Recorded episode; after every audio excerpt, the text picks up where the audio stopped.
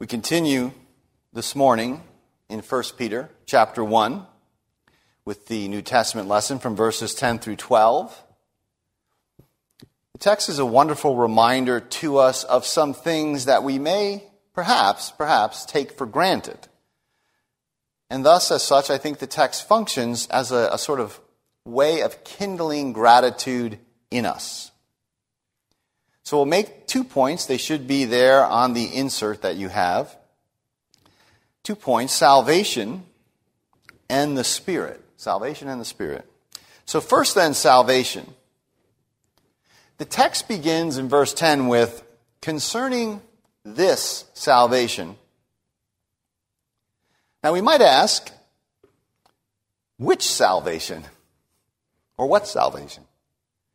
Well, it's the salvation that Peter has just outlined and which we've looked at over the last two weeks. The salvation which comes through Christ's resurrection and ushers us into a living hope. The salvation which consists of an inheritance kept in heaven for us, imperishable, undefiled, unfading. The salvation which is ready to be revealed in the last time. The salvation which will result in praise and honor and glory when Jesus Christ is revealed, his full unveiling. The salvation of our souls, which is the outcome of our faith. This salvation, this salvation, which includes all that is ours now by faith and all that will be realized when we possess our inheritance. This salvation is the salvation which is in view. Put differently, the prophets spoke of both the first and second coming of Christ as one package deal, one grand act of salvation, one undiminished, eternal, cosmic, death destroying salvation. Concerning this salvation, the text says, the prophets spoke. This salvation, then, is the theme of Scripture. Every other theme is secondary. Scripture is not about everything. It is about this grand design of salvation and the execution of it by God in Christ through the Spirit. And notice the text says they spoke of the grace that was to come to you, meaning to us. The prophets spoke of the grace that was to come to us. So from beginning to the end, right, from the Old Testament all the way through to the end of the book of Revelation. In the Old as in the New, salvation is by grace. They spoke what the prophet spoke of. They spoke of this grand salvation wrought in Jesus Christ. And in speaking of that, they spoke of the grace that was to come to you. Salvation is always, ever, by grace and not by works. This is the decisive difference between Christianity and every other worldview. In every other system, there's some either mechanical or organic or spontaneous set of works that have to be done and offered up to God for acceptance or for self improvement or for peace or whatever it is. In the Christian vision, it is free, sovereign, glorious, abundant, lavish, mighty, undeserved grace. That is what has come to us. And this gracious salvation, predicted and spoken of by the prophets, right? It comes through, the text says, the sufferings of the Messiah and the glories that would follow. That is what the prophets spoke of the sufferings of the Messiah and the glories that would follow. Suffering, then glory. Something that, that Peter resisted deeply at first, as we often do. Right? Peter protested when Jesus said he had to go to Jerusalem and suffer death. And Jesus said that's a satanic protest. The order remains suffering, then glory, first for Christ, then for us. Suffering belongs to this age. It characterizes in many ways this age. Glory characterizes the age to come. So, the gracious salvation of which all the prophets spoke, was Christ in his suffering and then Christ in his full glory. The prophets spoke of Christ. They spoke of his sufferings, and here we would have to unpack the whole Old Testament. But we could pick a couple of things, a couple of highlights. They spoke of his sufferings when they spoke of the lamb that he provided in that mysterious story of Abraham's binding Isaac for sacrifice. You hear of Christ's sufferings in the Old Testament lesson this morning, these anguished cries of the psalmist in Psalm 22, where there the Messiah cries out, My God, my God, why have you forsaken me? They spoke of his sufferings in the whole sacrificial system with its rivers of blood.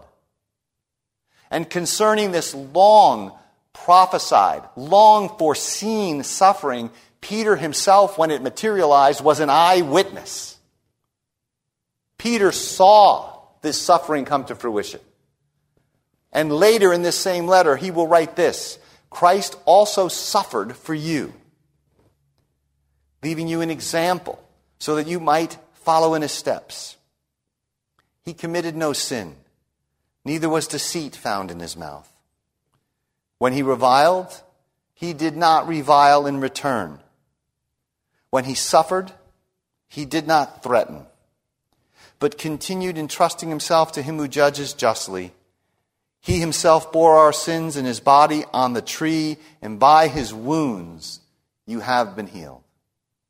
The prophets spoke extensively, extensively about the sufferings of the Messiah, which have been fulfilled in Jesus Christ.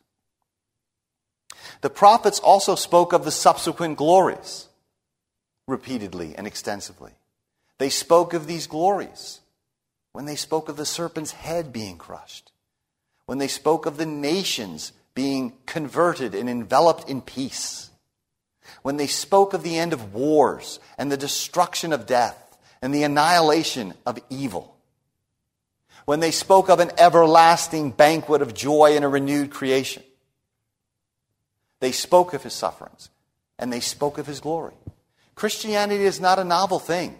The Hebrew prophets for millennia spoke of and prophesied of Christ. Peter, who saw Christ suffer, also had a glimpse of this coming glory on the Mount of Transfiguration. He saw the glory of Christ and he touched it in his encounters with the risen Jesus. That is the author of this letter. So Peter then never breaks this um, order, right? This conjunction suffering, then glory. As it was for Christ, so it is for us. Last week he spoke of the glory that will result for those who suffer faithfully when Christ is revealed. Later in chapter 4, he'll say this. Again, this is sort of ahead in our series, but in 1 Peter chapter 4, he says, But rejoice insofar as you share Christ's sufferings, that you may also rejoice and be glad when his glory is revealed. He says in chapter 5, that he's a witness of the sufferings of Christ as well as a partaker of the glory that is to be revealed. And later at the end of the letter, he says that God has called you to his eternal glory in Christ. Eternal glory, sharing or participating in the glory that Christ himself now has, is the vocation and the destiny of every Christian. So it's of these sufferings and these unspeakable glories which follow that the prophets spoke of. This is the salvation that the apostle refers to when he opens our text with concerning this salvation. So that's salvation, and that brings us to the second point, which is the Spirit. The Spirit. The prophets who spoke thus, we are told, searched diligently, the text says, intently, with the greatest care, trying to figure out what the time or the circumstances were to which the Spirit of Christ within them was pointing when that Spirit indicated the sufferings and the glory of Christ. What an intriguing and a rare glimpse into the psychology of the prophets this is. There is really nothing like this in Scripture. We should not think of the prophets as mere conduits somehow, either caught up into some kind of ecstasy or not, but simply conduits through whom the word flowed out, as if they were merely dictated to.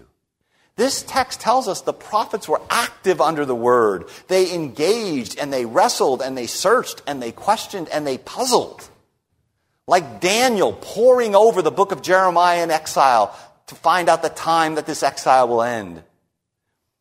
Or like Luke, the writer of the third gospel, saying that he examined, investigated everything carefully before he wrote. The prophets when they are engaged by the Spirit, their humanity, their natural gifts, their aptitudes are engaged. They grappled with the timing and the circumstances about the very things they were predicting. It's a remarkable statement of these men and women of God in the Old Testament under the Word of God, engaging it with their whole psychology, their whole souls. And notice the text says they were trying to find the time and the circumstance to which the Spirit of Christ in them was pointing. Now, th- there is something remarkable here as well. The prophets spoke by the Spirit of Christ.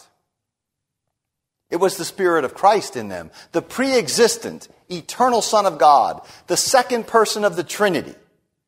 It is His Spirit that spoke by the prophets.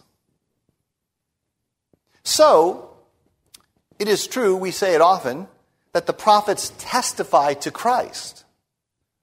But this text says Christ testifies through the prophets.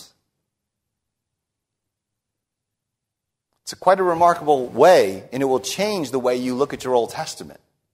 The Old Testament speaks of Christ to be sure, but Christ himself speaks in the Old Testament.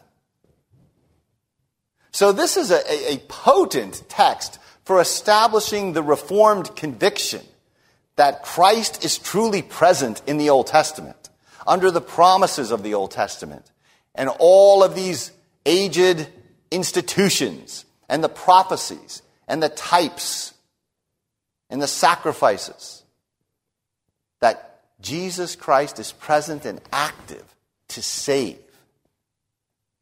But beyond that is this conviction that Christ himself speaks. Christ himself speaks in the Old Testament text through the Spirit. And yet, there is this movement from one testament to the other, from the Old to the New. Because in this intense searching this questioning about time and circumstance, the text says it was revealed to the prophets that they were not serving themselves, but you. That's an astonishing thing. The prophets came to know that what their ministry was about was not fundamentally, or at least ultimately, themselves, or even Israel, or even their generation. It was about you. They came by revelation to know that they were not serving themselves, but you when they spoke of these things. So, Christ is in the Old Testament. But, but, he's there by shadow, by type, by pointer, by sign the full unveiling, the substance, the open display of what the prophets predicted, that comes when Christ appears in the flesh and blood, in the new covenant.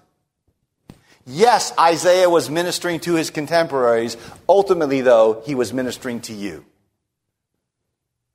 And we're told here that the prophets came to realize this. It was revealed to them that they were ministering to us, to you, and to me. So, Let's just pause and think about what this might mean for some of our basic settings as Christians, and especially here at Westminster as Christians in the Reformed Presbyterian tradition. So I'm going to say a few basic things here, which hopefully we're all agreed on, but they're important because this text establishes them. First, it means the Old Testament is for you. The Old Testament is for you. This cannot be put strongly enough. In an age which finds all sorts of ways to denigrate the Old Testament or shelve it, or where it's often held that God works in different ways in different eras, and whole swaths of the Bible don't apply to us today because they only apply maybe to a certain dispensation, a certain period of time. In an age where people tend to slice the Bible up and dice it, often emphasizing the discontinuities between the parts. Right? The Reformed are not and never have been dispensationalists, meaning people who tend to see God having multiple plans or multiple peoples or parallel plans. There are dozens of reasons for this, but what I want you to see is our text here today is one of them. Right? We are told here that the Old Testament is a Christian book, inspired and spoken by the Spirit of Christ. Right? One cannot simply just read the Old Testament as a Jew and then the New Testament as a Christian. The prophets spoke the word to us. They are your ministers, your servants. And there's a couple of really important implications for this. There's three of them. Here's the first one. The first one is there is then one Bible. Not two or three Bibles for different people. There, there's, just as there's one Lord, He has one unified plan. It, or, it unfolds organically through time. It's been historically put this way. The old is, the new is in the old concealed. The old is in the new revealed. The new is in the old concealed. The old is in the new revealed. There's one Bible. Now, you know, the biggest things are sometimes the most obvious things, like the things we take for granted, and thus we overlook them. We don't think about them. Here's one of them the inspired decision by the early church to retain the Old Testament as Christian scripture. I mean, have you, you ever thought about that? If it was left up to a company of moderns, it's not likely that we would have had the same outcome. This was a providentially directed decision by the early church to retain the Old Testament as Christian scripture, to read it in their services, to preach from it, and then to set the writings of the apostles alongside of it without discarding it. So that's the first thing the text teaches us here one Bible. In addition to there being one unified Bible, the second thing is there's one body, one church. We are in the same body as the Old Testament prophets. They were speaking and ministering to us. Yes, of course they spoke to their contemporaries, but also, ultimately, for us. The prophets are ministers of the word to both Old Testament and New Testament saints. And so there are not two churches. There's one church. Abraham, Isaac, Jacob, they are our fathers. The prophets are our teachers. So that's the second thing. There's one Bible. There's one church, one people of God. And the third thing is there's one Spirit. We've already seen in the text that the sufferings of Jesus Christ and the glories to follow were spoken by the prophets through the Spirit of Christ. In serving us this way, Peter says, they spoke of the things that have now been told to you by those who preach the gospel to you by the Holy Spirit sent from heaven. That's what the prophets spoke of. What they spoke of is what the apostles preached. That's what he's saying there. What the prophets spoke of is what the apostles preached. And there's something wonderfully unexpected. It's, it's kind of surprising. It's counterintuitive description of the Holy Spirit here. Notice the text says, the prophets spoke by the Spirit of Christ. That's a curious phrase. The prophets spoke by the Spirit of Christ. And the apostles spoke by the Holy Spirit sent from heaven. I mean, you'd expect the opposite. You'd expect Peter to say that the prophets spoke by the Holy Spirit and the apostles preached by the Spirit of Christ. I mean, after all, the Spirit of Christ means the Spirit sent by the risen and ascended Christ.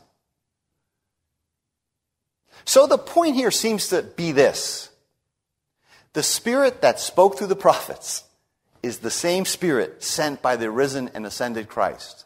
The Spirit that spoke through the prophets is the Spirit that speaks through the apostles. There is then one Spirit who spoke through the prophets and the apostles. There's one Bible, there's one church, there's one Spirit. So I want to conclude, and I want to do this by looking at the final phrase in our text. Even angels long to look into these things. The text refers or it pictures angels as sort of straining and peering to see into the things that have been predicted by the prophets and have now been preached to you through the apostles. So while there's unity, it's important to recognize there is movement. There's, there's new unveilings. There's kind of stunning fulfillments of the Lord's ancient plan when Christ appears. The unfolding of what the prophets spoke is not boring. Heaven does not sit up there and say, well, we've already seen the movie in advance. We know what's going to happen. Right? The prophets grasped and strained at what it might mean. And in the actual accomplishment of what they spoke of, in the sufferings and the glories of the Messiah, there is fresh and startling and astonishing light. That's the marvelous thing among many marvelous things about the New Testament. It is a prophesied fulfillment of the whole Old Testament, and yet it does it in a kind of stunning way. So the types, the shadows, they flee. And the mystery of Christ himself appears. It's like seeing a long shadow for hundreds of years, and now the shadow vanishes, and then the figure casting the shadow stands forth in front of you. So while we have one people, one Bible, one Spirit, it's not a flat oneness. It's an unfolding, blossoming unity, and you stand in the privileged position in the time of full flowering. Angels long to see these things, which were concealed in the Old Testament, sort of wrapped up in a mystery, not yet out in the open, hidden for ages and generations, and are now, in this time, between the first and second coming, the time of the church, the time of the last days. Now, these things are revealed openly. Paul uh, speaks in Ephesians 3 of the manifold wisdom of God, he says, the multifaceted wisdom of God, once veiled, but now revealed in the church. And he says this wisdom is a thing that's on display, that the angels peer in and gaze upon. I mean, think about this. The angels are fiery seraphs, right? Spiritual beings as Aquinas would say, they are pure intelligences. They hymn God in perpetual glory and light day and night, and yet they peer in and they strain to see what is happening in Christ in the church in this era of glorious messianic fulfillment. And this prompts one scholar to call the church the graduate school for the angels. How is that for a privileged conception of the Holy Catholic and Apostolic Church. It's the graduate school for the angels. And we have our Lord's own words Jesus speaks of his own appearance and his own ministry, and he says this Blessed are your eyes, for they see, and your ears, for they hear. For truly I say to you, many prophets and righteous people long to see what you see and did not see it, and to hear what you hear and did not hear it. So, I mean, do we have the proper joy, right? The right sense of gratitude just for being in Christ, just for eyes which have seen what our eyes have seen, and ears which hear what our ears hear just for the enormous privilege of living now in the new covenant, in the time about which the prophets searched and inquired carefully, trying to strain forward and see what the Spirit of Christ within them was indicating. Again, it's a case, I think, where often the biggest and deepest causes of gratitude become taken for granted and then they become hidden from us. And then they just dry up as sources of praise and thanksgiving. And so I think this text is meant to unearth this source of gratitude and to cultivate praise and thanksgiving.